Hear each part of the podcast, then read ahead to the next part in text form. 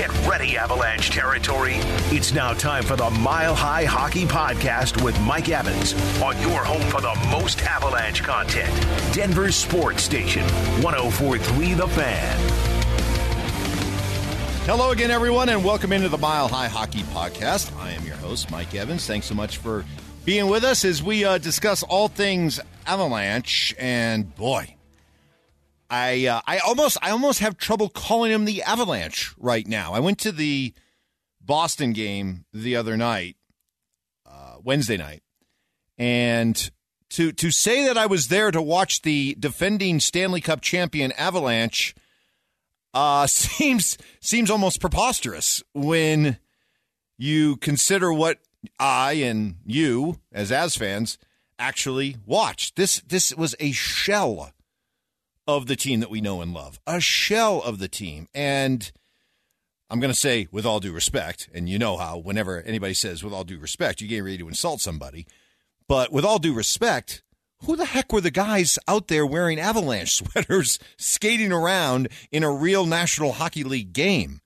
I know they're professionals and they're uh, good Colorado Eagle players and they're they're guys from the farm system and they they work really hard and they might have futures, but my goodness, and I'm I'm I'm I'm aware of the names. I don't profess to follow the Avs minor league system uh, with uh, with with meticulous detail.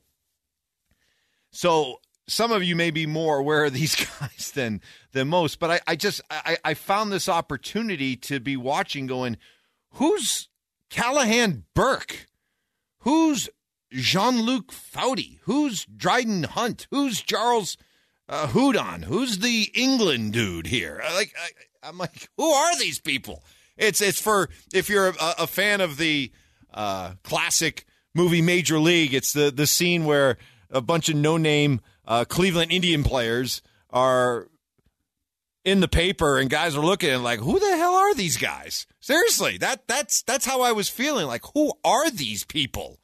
It was like I was at family sports during the first couple of days of training camp and watching uh, different combinations out there scrimmaging or watching the first or second preseason game while you're giving all the big guns a chance to just kind of rest and, and get ready while a, a bunch of scrubs are playing. I mean, that's what it felt like. And boy, did it did it translate out on the ice. Uh, the, watching that game, and, and, I give credit they they battled hard in the first period against a, a far superior Bruins team, and they hung in there. It was 0-0. But then once the floodgates opened, they opened, and it was it was obvious you were watching men against boys, and it was there was a feeling of um, almost shock like wow it's it is this bad. We we know the injuries have taken its toll but it's taken a toll to the point where we're watching this. And so there was that element of of almost shock almost like pity like oh my goodness i mean i, I can't believe it's it's come to this. But also uh, a sense of okay okay bookmark this use it as fuel.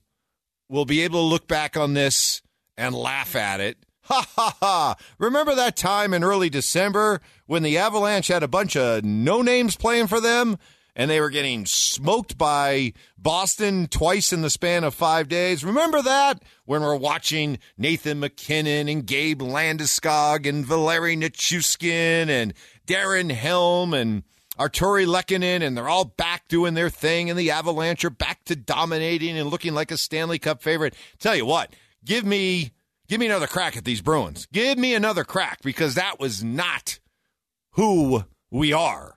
And I would love another shot at these guys. Stanley Cup Finals, anybody? Huh? Stanley Cup Finals, anybody? Who would like to sign up for that? I would. That'd be fun. But it was um, it was rough to watch. It was it was rough to watch being there, watching the game in person. It a lot of times you watch an NHL game and you know one team is better than the other, but it, it just doesn't it, it doesn't look as obvious as it looked out on the ice there last night, uh, the other night. So I'm here to say, look, it's it's an unfortunate, unlucky phase that this team's going through, And the expectation is these guys that they're missing are going to be back, and they're going to be back at 100%, and the Avalanche are going to be whole, and they're going to, you know, take off and do their thing. But in the meantime, I thought it was interesting. I thought it was interesting Jared Bednar's response after the game. And while all of us are talking about injuries and feeling sorry for the Avalanche and maybe giving them passes and things like that, Coach wasn't going for it. Yeah, we're not going to do that. If we're rolling over because it's too difficult or we're losing games, then we need new players. We'll have to find other guys. We better be playing hard every single night, regardless of what we think the outcome's going to be, regardless if we're winning or losing. I mean, that's the culture we built here. We're going to continue that regardless of. And if guys quit and don't play hard, then we'll find other players. It's that simple. Yeah, I do. Yeah. I mean, they've been doing it for how many years now when, you know, we're cooking with gas and everyone's healthy and when chips are down and they've proven that they can be good leaders and good and guys that work hard and, and, and set the right example and I expect it to continue and I, I'm pretty sure it will. I love it. I love Bednar's defiance. I love Bednar's approach here, saying, look, I don't care. I don't care who's out of the lineup. I don't care who's playing. You put that uniform on, you have a, a standard to live up to. You have a standard to meet. This is what we expect. This is what we demand. And if you're not prepared to deliver it, the way that we want it, then we'll find somebody else. Boy, is that refreshing. In a in a town where we've had to follow the clown show that is the Denver Broncos and Nathaniel Hackett week after week after week coming out along with Russell Wilson refusing refusing to really demand any accountability or to put any real public pressure uh, on on his players, you got Bednar. Bednar, coach of a team that just won the Stanley Cup seemingly yesterday, out there saying, uh uh uh, nope, not going to fly. Not on my watch. Man, I don't know about you. I I love that. I love that. I, I know that Deion Sanders uh, had had people just, you know, all agog over what he was saying, and it was cool. Don't get me wrong, but man, that that stuff from Bednar. Hey, look, that that uh, not not to make anybody comfortable, but uh, that gets me going. That gets me going, man. That gets my blood pumping right there. And uh, good, good, and and I love that that is how Bednar looks at it. That's what he's going to demand. Um, this is a team that has to be be careful right now because while we all anticipate that they're going to get their guys back, they'll get back to being the Avalanche, and then the Avalanche will go and be the Avalanche. Well, yeah, but it's not as easy as that because you're at a, a point right now where you're you're teetering. You're you're barely holding down, or you're depending on when you're hearing this, the Avalanche could be out of the playoff picture right now. And as they wait for these guys to come back, you know, yeah, they're going to come back. Guys are going to come back, but there's going to be an adjustment period for them to come back. And it, it may take a while before this Avalanche team not only is whole, has all the pieces back, but are playing at a level where, okay, we're back, we're gelled, we got the old mojo going, the band is back together, here we go. And at that point, where are they going to be in the standings? And is it as simple as, hey, all the Avalanche have to do is get in the playoffs? They could be the eighth seed, they could be the second wild card seed. It won't matter because they'll be the team that nobody's going to want to play. Is it as simple as that? I'd like to think so, but you know, the Avalanche did have home ice throughout their their entire playoff run last year. And and and that is that matters. I know they were dominant on the road, but it was nice to always know that you had the home ice advantage, and that even if you lost it, you'd be able to get it back quickly. All you had to do is get one win on the road. You're right back. You got it, and to to have the Avs uh, be in a position where maybe you don't have any kind of home ice and you're playing as an eight seed, as a wild card team, is is that the road that you want to travel again as you're trying to to repeat as Stanley Cup champs? Uh, I wouldn't bet against them. Don't don't get me wrong, but I, I think what, what what I'm looking at right now is this is a bit of a precarious time in terms of watch the standings. You know, understand. Look, Nathan MacKinnon's going to be out four weeks. These guys, these guys play what an average of three times a week, three, four times a week. So you're you're looking at him probably missing between 12 and uh, you know 12 and 15 16 games and Gabe's trying to come back. Guys are coming back. It, it's it's it's not just simply get them back in the lineup and go. And so we'll see how they do. We'll see how they do. It it is clear that this is a time right now where they're going to have to try to tread water. Um, they're going to have to play a different style. They're going to have to win a different way. They're going to have to play lower scoring games. They're going to have to make more of a commitment to uh, defense. They're going to have to ask more of their goaltender, goaltenders. Uh, it's not just simply going out and overwhelming teams with their talent and their speed. They're going to have to try to win a different way. They're going to have to try to win a little ugly.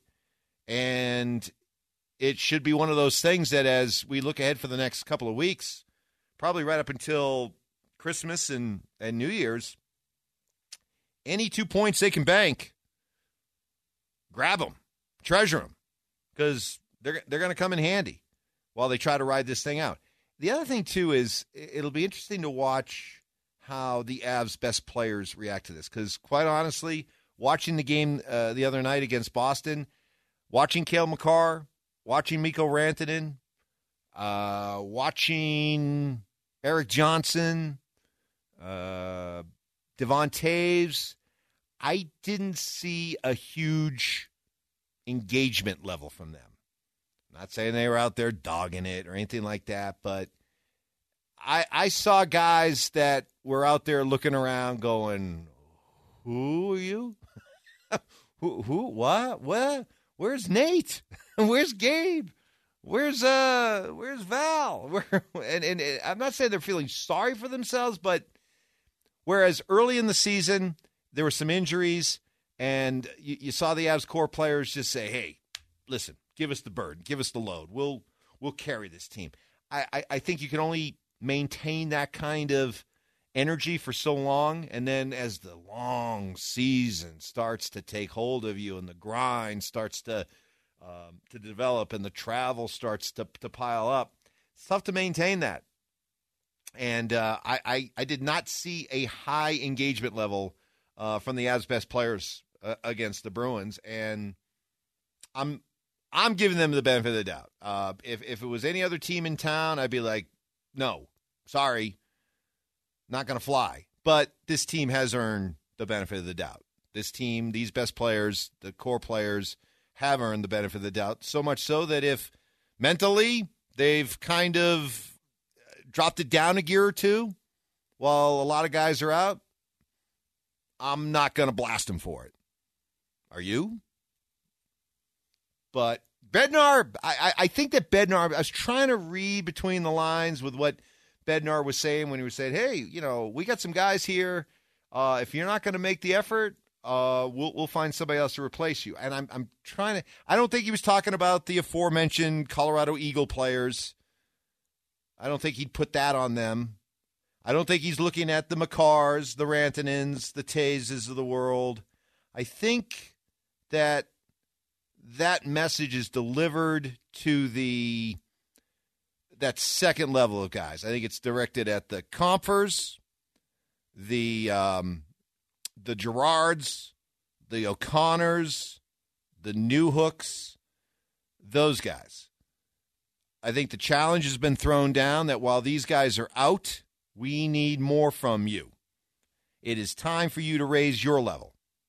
And it's one thing if a Cale Makar or a Mikko Rantanen or Devon Toews or an Erik Johnson maybe are dialing it back a little bit while these guys are out.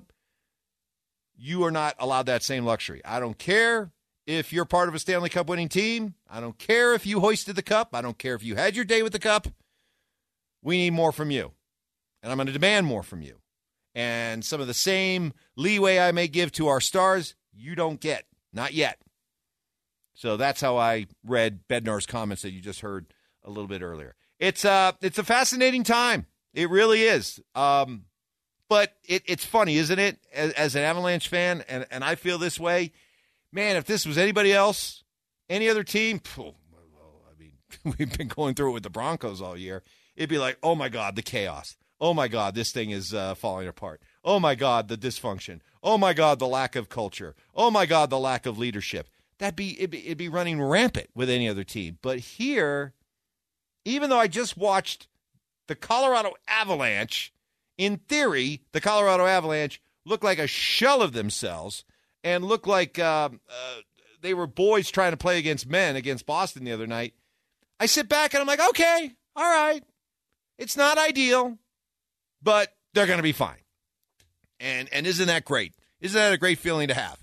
That whereas chaos uh, and and and and and suspicion and aggravation and anger and distrust would be going on with you and you many of you listening you're a you're a bronco fan you're a, a, nugget fan you're a rocky fan if it was going on with anybody else you'd be like oh my god this is this is awful and oh i can't trust them and oh i'm worried but i i, I would assume with the avs you're you're the same way you're like hey hey it'll be fine it'll be fine they'll get through this and when it's all said and done we'll look back and laugh at it so that's one of the benefits, huh? It's one of the benefits of being a, a fan of the Avalanche and what they've accomplished and what we believe they'll accomplish once they are whole again.